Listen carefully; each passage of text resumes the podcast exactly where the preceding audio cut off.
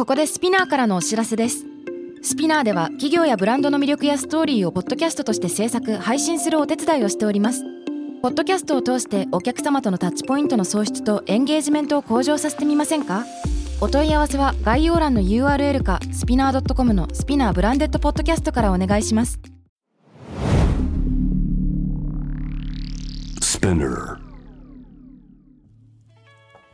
Hey everyone, welcome to the club. I'm your boss, Reiko and ミラこのポッドキャストは私佐藤真国主玲子と長谷川ミラの2人でお送りするおしゃべりプログラムデジタル音声コンテンツ配信サービススピナーを通じて、何が起きたの今？宣伝してくださいちゃんと。もう一回言った方がいいよね今の。どっから？デジタル音声だから。ー それでいいですよ。なんかすごいなんかトントントントントンっていう。転んじゃった。転んじゃった。やめてよ。ごめんごめん。はい。デジタル音声コンテンツ配信サービススペナーを通じてお届けしています。今世界で 日本でね笑わないで。ごめん。ごめん OK 今世界で日本で起きていることをもとに同世代で共有したい情報や悩み私たちが感じる社会への違和感など Z 世代ならではの切り口でお話しします。ハッシュタグ東京ヤングボスで SNS でどうぞ拡散お願いします、ハッシュタグの東京は東京伸ばし棒の東京になります。メッセージ何回東京ねちょっとちょっと。すいませんつまんで入っちゃってもうダメだ I said Tokyo like four times. 東京の東京でお願いします大丈夫今日わかんない調子悪い東京の東京で皆様ハッシュタグをつけて今日も東京ヤングボスお送りして参りましょうまとめたわもう私がありがとう熱い熱いあーグダグダのオープニングいや毎回ねその私とレイコでそのオープニング交互やってるんだけどえダメ？いいよね。OK です。あの東京ヤングボスいつもハッシュタグカタカナで全部東京ヤングボスにしてもらってしかも東京は「とう」「きょう」の「う」の部分もね伸ばし棒にしてもらってるんですよ。いやそれ説明がすごい難しいんだよね毎回。難しいよね。でもねレイカね今笑ってたけど 結構何回かあの流れてるもの聞くと「東京は伸ばし棒で東京でお願いします」とかって言って。る のね言ってますよね。どういうこと？みたいな。私もうよく笑わずにあの収録の時何回かあり東京は伸ばし棒で東京でお願いします。いや最高。すいません。初めてこのグダグダだよね。ツボに入っちゃったね。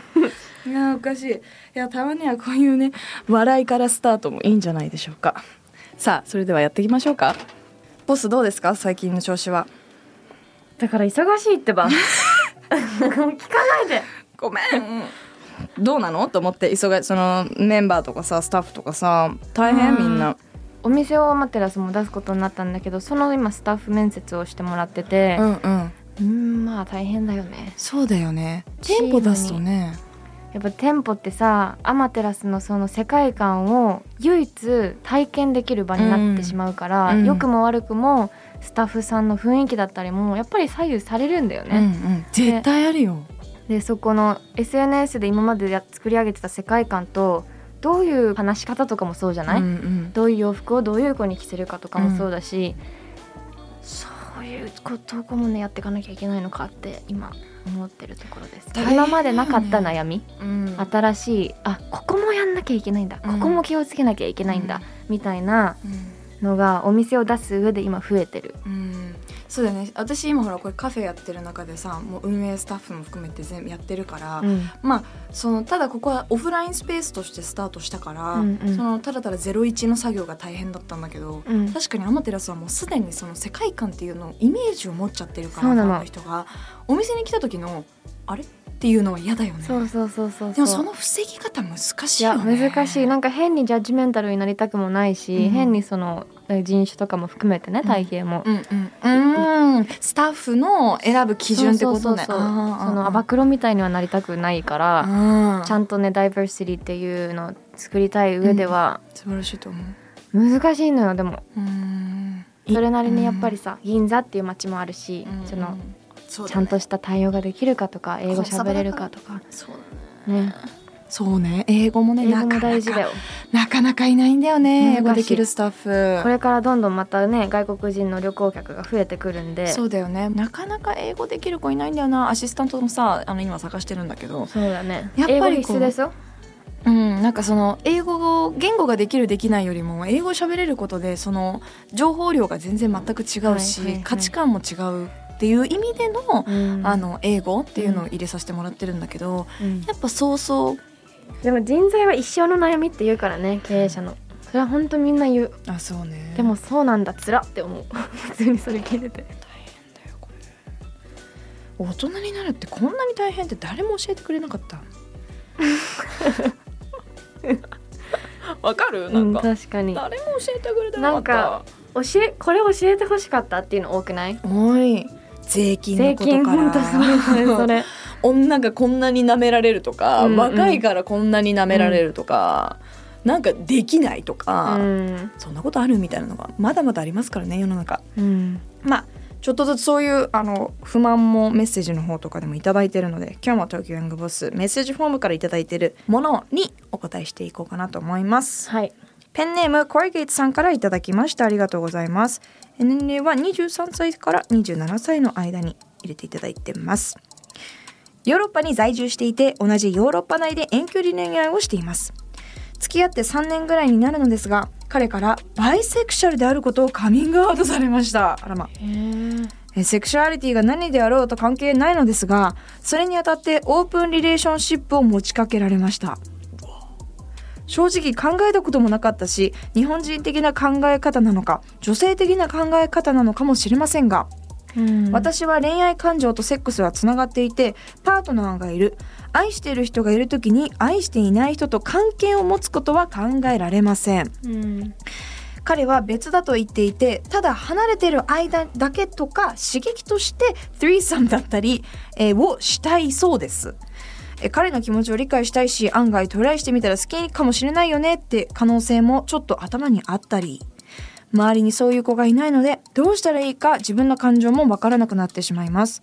いろいろな国籍考え方の多いミラちゃん、レイコちゃんの考えをお聞きしたいです。なかなかないこれはレアケースじゃないですか？面白い。恋愛遠距離恋愛しててしかも彼にバイセクシャルなんだよねって言われて、オープンリレーションシップを持ちかけられたっていうね。オープンリレーションシップもしわからない方いたらあの要はパートナー、まあ、あの彼氏彼女いるけども他の人となんつったらいいか要は浮気して OK? うん。みたいな考え方かな、うんうん。好意を持つことだけ。うん、許してみたいなね。うんうんうん。って言うんだけどいやでも3年ぐらい付き合ってる人に途中からバイセクシャルで途中からトリッサムやろうはちょっとなんかうっと。びっくりしちゃうよそれは。うんくりしちゃう、でも、うん、案外トライしてみたら好きかもしれないよねって可能性もちょっと頭にあったりって言ってるんだったら、うん。トライしていいんじゃないって思う、えートライしてみよう、うん。トリッサムとかやってみたいもん。嘘。やってみたいめっちゃ。私多分私無理。無理、うん。えーもうさゴシップガールとかでそういうシーンがあってえーみたいな。子供の時すごいびっくりしてそんなセックスありなの？みたいな、うん。3人？みたいなどういうことどういう心理みたいな。ねそうどこにどこのどの状況にワクワクするのかが私はなんか未熟なのかわからないけどわからないんですよねまだ。ああなるほどね。あの、まあ、やったことあるわけでもないんですけども多分、うん、そのなんか3人でやってる時にそのなんか恋愛みたいななんかこうプチストーリーみたいなのがあって例えばじゃあ私がじゃあなんか好きな男の子がじゃあレイコと私とトゥリーサムするとします、いそしたらその男の子が私その男の子が好きなのにレイコと目の前でベッドの中でチューしてるわけですよ。うん。だからえそんなの嫌嫉妬みたいな感じではいレイコどけってなるわけよ。この男の子に対してえそれをでも同じとこでやる必要ある女だからもうなんか恋愛ストーリーがその1個のベッドの1時間ぐらいの中でもう繰り広げられてるのそのセックスの中に。だからその男の子をその嫉妬させるためにレイコと例えばチューしたりとかみたいな。あっていうのをねそうそうごめんこれはあの私が畑が経験したみたいに今話してるんですけどあの経験者の友達からのエピソードを丸々パクって話してるだけです。いるんだ。いるいる。面白い。ワイルドな友達が多いからさ。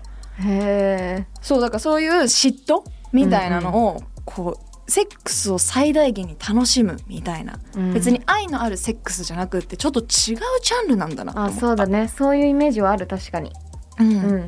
いんじゃない？なんかなかなかしかもトリサムやろうよってパートナーから言ってくれることあんまりないと思うから。確かに無言で浮気されるよりはいいのかなと思う。うん。基準をどこに置くかにもよるけど。まあね素直で言ってくれてるわけだしうん。それはいいかもしれないですね続いてちゃんぽんめんさんからいただきましたありがとうございます、えーこちらも23歳から27歳の方からです皆さん、れいこさん、こんにちは。毎週配信を楽しみにしてます。通勤中に車内でそれなぁとうなずきながら聞いてます。嬉しい。えー私は社会で働く中で、日本では人を褒めることがとても少ないと感じます。うん忍耐我慢が美徳とされる日本では怒られて辛くても耐え抜く力を特に重要視されてる気がして我慢することばかり教えられるように思います。正すことと同じぐらい褒めることも重要だと私は考えます。褒められて初めて自分を受け入れられたと感じることができ楽しさや喜びだったりを感じられる。そしてそれが自信につながってさらに本人の能力を発揮できるようになるまたは発揮しやすくなると思うのです。これも一つのコミュニケーションだと私は考えます。まあ私は褒められて伸びるタイプなんだよねっていう人がいますが、いやみんなそうだよって心の中で思ってます。でもそう言ってしまうくらい褒めてほしいと感じてる。だからほ褒めようよっていうね。うんえ日本以外で生活を経験されているミラちゃん、レイコちゃんは上記の点で海外と比べて何か感じたこと、思うことがあればぜひお伺いしてみたいです。これからも応援しています。東京ヤングバス最高ありがとうございます。私ねこれうん。二択あって私の中で。うん。そのこの方が言うように確かに褒められて伸びるってみんなそうなんじゃないっていうのはわかるんだけどその褒める基準って多分人それぞれあると思うんだよね。うんそのだから多分ちゃんぽんめんさん、うん、ちゃんぽんめんさんね、ごめんなさい。ちゃんぽんめんさんのうん。経験だと、うん過去の上司さんなのかうんわからないけど、お仕事してた人たちはの基準が多分そのちゃんぽんめんさんの ふざけてるみたいじゃん ちゃんぽんめん。の求めてるうん。こうここで褒めてほしいな努力したのになっていうところと多分その上司さんの求めてるここまで努力してよっていうのが差があったんじゃないかなって思うのね。そうね。それかもしくは本当にどうなんだろう。まあ、いわゆるさ、一般的な日本企業で働いたことがないからさ、うんなんとも言えそれもあるねないけど、うん例えばさ、海外だとさ、well done とかさ、結構す、うんうんうんなんか、よくやったねっていう、なんかしっかりとした言い方じゃなくてさ、do well done よくやったじゃんみたいなことを、ねそうそうそう言うけど、それはやっぱ社会で生きててない。一般き、うん、少ないよね。ないんですね。だからそのレイコのもちろん褒められるほどのその基準に達してない可能性もあるっていうのうんも一個だし、そもそもやっぱり友達同士でもさなんかちょっとなんていうのかなこ小バカにし合いながらさそれを笑いに変えてコミュニケーションするじゃん、はいはい。よくやって頑張ってるよねってあんまり言わない人もいるじゃん、うん。結構言う今言ってて言ってる方だな多分私とレイコはって思ったけど、なんかすごいねとかね。うん確かに。なかなかねやっぱ嫉妬する人が多い。これは偏偏見かな。いや多い。ね。やっぱ嫉妬文化がありますよね。あるある。日本は本当に嫉妬文化だから多分そう成功してる人をうん、褒めれない。褒めれない。羨ましがっちゃう。とっても、っていうのはあるのかも。うんただねこれ本当私だけなんだけど多分私褒められて伸びるタイプじゃないのよ。全く、褒褒められるとあもうこれでいいんだと思って頑張る。わかる、うん。もうあこれでいいんですね。じゃあ頑張りここで止めますってなっちゃうの。だから褒められてこなかったの。もうえいつまでたっても褒めてもらえないんだけど頑張ってもあれなんだけどみたいな。親からもそう。うん。でも結果的にうまくいったなって思う。全然褒められても嬉しいよ。けど自分のなんか努力にはつながらないかも。うん。でもこのね多分質問はそういうあれじゃないと思うんだけどちなみにねだからみんながそう褒めるでも私はそのボスとしての立ち位置で見ちゃうから私がその働いてくれてる子たちに思うのは、うん。いつもうん。褒めようとはするしてるのね、うんうん。すごい私それパパからめちゃくちゃ言われてたことで、うんうん。ほんとりあえず褒めることを大事にしなさいって、うんうん。でもその基準は一定の基準をちゃんと保たないとその人によってここってなったらさひいきになってしまうから、うんある程度ここまではでき頑張ろうね。ここまではできないとこの会社では無理なんじゃないかなみたいなハードルはあった上で、うん。1個できたら褒める。1個できたらすごいじゃん。いいね。これ上手だね。可愛いね。みたいな、本当にだからその英語的なフランクな褒めはするようにしてるんだけど、でもやっぱりそれをして私みたいに甘えちゃう？その褒めに。子もいるんだよね。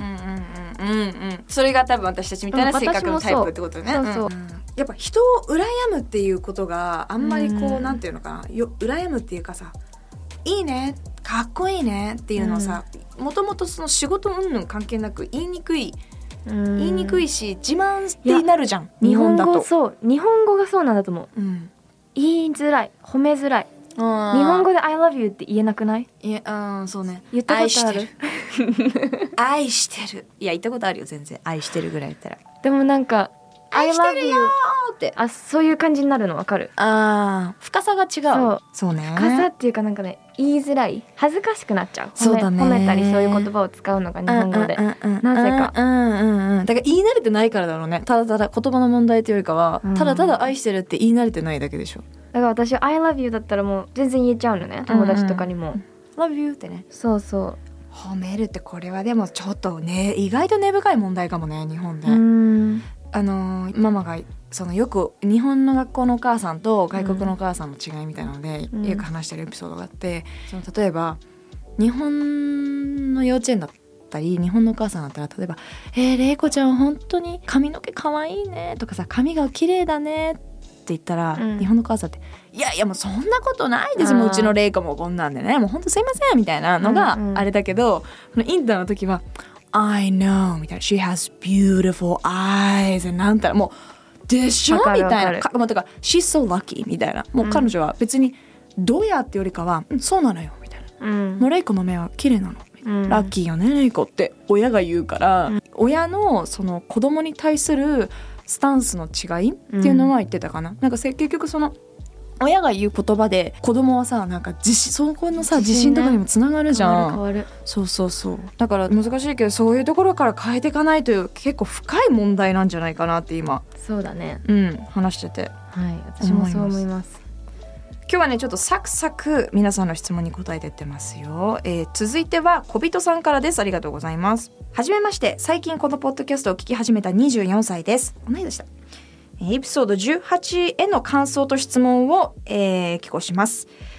この前お二人の働き方考え方が Z 世代と少し違うというふうにおっしゃってましたね。お二人の通ってきた道だからこそ成り立つ考え方もあるなという発見がありました。しかし新卒でもそうでなくても転職やうつ診断などメンタルヘルス面で仕事を辞めていく人がいらっしゃるのも事実。私の周りにも就職して1年以内の転職や診断を受けて仕事を辞めた人もいます。仕事を通して経験する息苦しさがある状況に対してのたくさんが課題があるのも重々承知の上ですが一つ気になったこととしては日本の新卒の仕事の job description がすごく曖昧だったりすること。えー総合職とかだとジェネラルな説明になるのは分かりますがそうでない場合も仕事内容が曖昧に書かれていることが多い気がします。日本の就職説明会を参加した時などでも不思議に思っていたことです。ちなみに私自身は日本での就職を選ばずに他の国で働いているので偉そうなことは言えませんがこのことに対してのお二人の反応そして雇う側として何か思うことがあるのか知りたくお便りをお送りしました。そのディスクリプションうとん。実際の仕事の内容が全然違うってことなのかな、実際の仕事の方がハードってことなのかな、え多分なんだけどあの結構私の友達も言ってたのは例えば営業とか例えば自分が営業得意だなと思ったりマーケティングとかいろんな部署あるじゃん。それが選べないんだよね。海外だと選べるじゃん、その部署が募集を出してるからそこにダイレクトに就職っていうかその面接できるんだけど、日本ってその会社に対しての就職だから希望も出せないの？えっとね、希望出すもちろん希望出せるんだけど、まあ、私の数人の友人は基本的にそういうのは通らないくって振られちゃうんで多分34年我慢してやっと自分こういうの得意なんですよねとか社内でもコネクション作ってって結果的に自分が得意な部署に配属されるだから結構これ日本の就職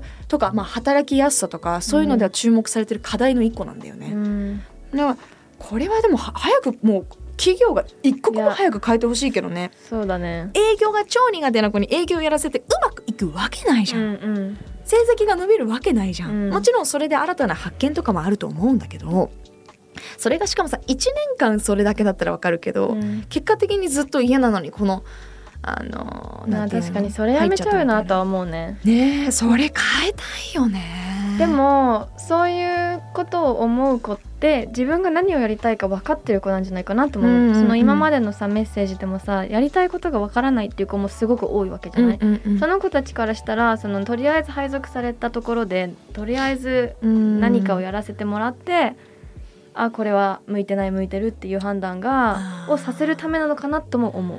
日本人のいわゆるその何がやりたやりたいか分かんないという例えば大学入る時にもあるような精神、うんそれにのっとってるシステムなんじゃないか。うんその考えもあるかもね一つね。だからだからそのやりたいことが分かってる人はどんどん私は大手じゃなくてそういうベンチャーとかスタートアップとかにな今行ってると思うんだよね。う。んうん。それはそれでいいんじゃないかなと思う。うん、日本でも、まあ、ほぼ外国人の友人たちだったから違うかもしれないけど日本でもちらほらと大企業だけどそのスポットでポジションを募集してることもあるはあるみたい。うんうん、ただえ英語喋れる子たち用じゃなくて？maybe だからちょっと今そうやって言った全員じゃないかもなって思って、うん。その英語を喋るポジションだからスポットなのかもって思ってそれはよく聞くもんね。うん。やっぱそっか。英語だからかな。だからやっぱ日本のその就職ってはい全員卒業はい。全員うん、入社みたいな流れになっちゃってるけど、そうそう。なんかね海外の就職だと全然そういうのないからね。入社式とかないから、うん、みんな卒業するまでに、まあ、インターンシップしててそのまま就職し続ける子もいるしってことだよね。せそうそう。私の友達なんて世界旅行とか行ってたからね結構。あ本当。卒業した後。あした後ね。1年行く子もいれば3年行く子もいればもう自由に。でそれがさ日本もさできたらいいんだけどなんて言ってたっけな卒業してからさ何ヶ月以内とかてか絶対にやらないと就職決まんないんだよ。そう新卒扱いにならない。ね。で新卒しか募集してない会社っていうのが多いからとかね。ちょっとなんかもうルールが過ぎるんじゃないですか？もう多すぎるルールが。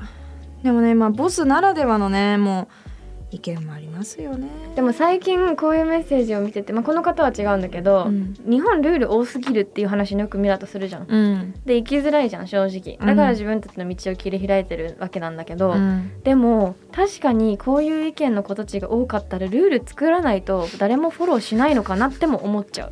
ルールに従える国民性ポそう。ジティブに。そうそういい意味で。うんうん。だからそうこれアメリカでやったらもうさ大戦争じゃない、うん国の中で。うんうんうん。でもそう何かを決められたものをこう進んでいく方が向いてる人たちが日本は多いからルールがこんなにも多いんじゃないかなって。でも最近は私ちょっとたちみたいなのが増えてきてるから、うん割合がねそう。増えてきてるから声も拾われるようになって、世の中ちょっとずつ変わってってる。slowly. Slowly. Very slowly yeah that's what I thought. うん that's an interesting ポッドキャストでなんか私もすごい考えるようになったよ。うんどんなこと？リアルな声がここまで深く聞けるわけじゃない、うんうん。勉強になるよね、私たちも。うん。なるなる。やっぱりなんだかんだそのあの例えば私も一般企業で働いてる友人もいるけど、うん。そのすごく距離が近いのはさレイコみたいな子だったりとか、自分でこうフリーランスでやってる子だったりとかだから、やっぱどうしても同じ業界だと話偏ってきちゃうし、うんでもそこで改めてね、まあ、リスナーさんの声はじめうんあのいいやいやそんなこと一般企業で言ってらんないよみたいなさこともいっぱいあるじゃん。あるあるいや現実そうじゃないよみたいな。うんでこっちも「えそうだったの?」みたいな。うんやっぱ世の中甘くないねみたいな。うんクライアント先とか上司とかもそうだけど会社内会社外の人たちが、まあ、理不尽な人がうん多いよねっていう話よく出るじゃん、うん。そこに対しての私たちの対応とかをここのポッドキャストで話したとしてもそうなの。なんか例えば私なりのボスをやりながらタレントをやりながらの意見って多分なかなか共感してもらえないからそれをわざわざ言うのはどうなんだろうみたいな。うん。視点が違いすぎてもちろんこうやってさポジティブに言ってくれる人もいるじゃん。いやそういう考え方もあるんだなっていう時もあるけど、あそういう風に思ってほしいんだけどね、うん。なんか私たちが正しいとは思ってないしうん。でも私もミラもいろんな意見が全然違う意見を持ってるから、うん。その本当その捉え方が私たちが求めてるポッドキャストの目的じゃない？そうそうそうそうなんだけどやっぱちょっとやっぱり言えない言えないというかこれ言ってもなんかそのあ社長たちってこう思ってるんだって思ってもらえるエピソードトークと、うん。なんかこれって多分本当にやってる人にしかわからない話もあるかも、ね。そうつまんなくなっちゃうし共感してもらえないまあ共感別にしてもらわなくてもいいんだけどさ、うんうん。結局その意味のないコンテンツになってもらえるかなと思って、うんわかんないよねその境界線が。境界線が難しい。やっぱりねボスがいるっていう状況って難しいですよ、はい。ボスだったりあと違う企業のあの年上の方？はっきり言いますけども。すごいよ。はい、もうデパート。うんデパートの担当の皆さん、もうね頭硬すぎんの本当に何回バトったか。だからなんかうん何も起きる前にもちろんそれが彼らの仕事だから文句は言わないけどまあいつもなんか「えでもこれはこうこうでこういうことが起きたらどうするんですか?」「ねねねこれどうするんですか?」っていうのにずっと言ってるから「うんもうそれは起きたら考えましょう」起きて問題があったら私が責任取るんでそれまずやっちゃいましょう。って言ってズンって終わる時もあるけど、うん。本当にまあ デパートの方々ちょっともうちょっとスムーズにいけたらね私たちも「ポップアップとかさえやりたくなくなるもん。そうなの。もうやめましょうってなる。大変だよね、本当にだからちょっとフリーランスいくらフリーランスというかさ自分のやりたい仕事でガーッとやってきてたとしても自分たちだけではやっていけないからやっぱ企業そのデパートをはじめとする、うん。あの企業の皆さんと手を取り合いながらブランドを大きくしていかなきゃいけないから、うん。なんだかんだ制限とまでは言わなくても、うん。あここに寄り添っていかなきゃいけない。これが社会のルールだからここで私たちがあがいてもみたいな損するだけじゃん。不利じゃん。難しいよね。いやでも私が今良くないのかよいいのか分かんないなってなってるのがもう外出ようかなって思ってる。ちょっと、日本。うん、もうもうねいつ出てってもおかしくない雰囲気はある。マクニッシュ玲子えなんかほんと悩みだよねこれ、うんうんうん。前も言ったけど、うん、でもちょっとその極限まで来てるね最近。そう。オチが全部それになってる気がする。そうだいねやー難しいね難しい難しい本うん。難しいやっぱりこういろんな人が本当にいろんな人がいるし本当にそれぞれの経験があるし、うん。やっぱりなんかその話してることが全てじゃないし、うん。そのポッドキャストってだけじゃなくて、うん。なんていうのかな。友達と友人間で話してる間でもさ、うん。話してることと話してないことあってやっぱり私たちこういろんなこと想像力膨らませながら、この人はこういうこと持ってんのかなああいうこと持ってんのかなっていうことをか優しさを持ちながらやっていかないと、人と人が手を取り合ってさ、ねえ。そうなの。やっていかなきゃいけないから。本当に。ゆとりを持って生きていきましょそれをねう、うん、今私がお仕事してる大人の方たちみんなに言いたい。もうポッドキャスト送りつけてやんな。とりあえずこれ聞いてください。リンクリンク。送ろうかな。23分5秒ぐらいから聞いてください。ここあなたのことです。ねまあみんなのね代わりのこういったねあのメッセージいただいてるからこういうのどんどん紹介してって、ね。社会にぶつけていきましょう。はい。はいこれからもメッセージお待ちしておりますお待ちしてます東京ヤングボスは毎週月曜にニューエピソードが配信されます。スピナーのほか Spotify、Apple Podcast、Amazon Music など主要なリスニングサービスにてお聞きいただけます。ハッシュタグはハッシュタグ伸ばし棒の東京ヤングボス。メッセージの宛先は概要欄にあるメッセージフォームのリンクからお願いします。Thank you all for listening. That was Reiko and ミラ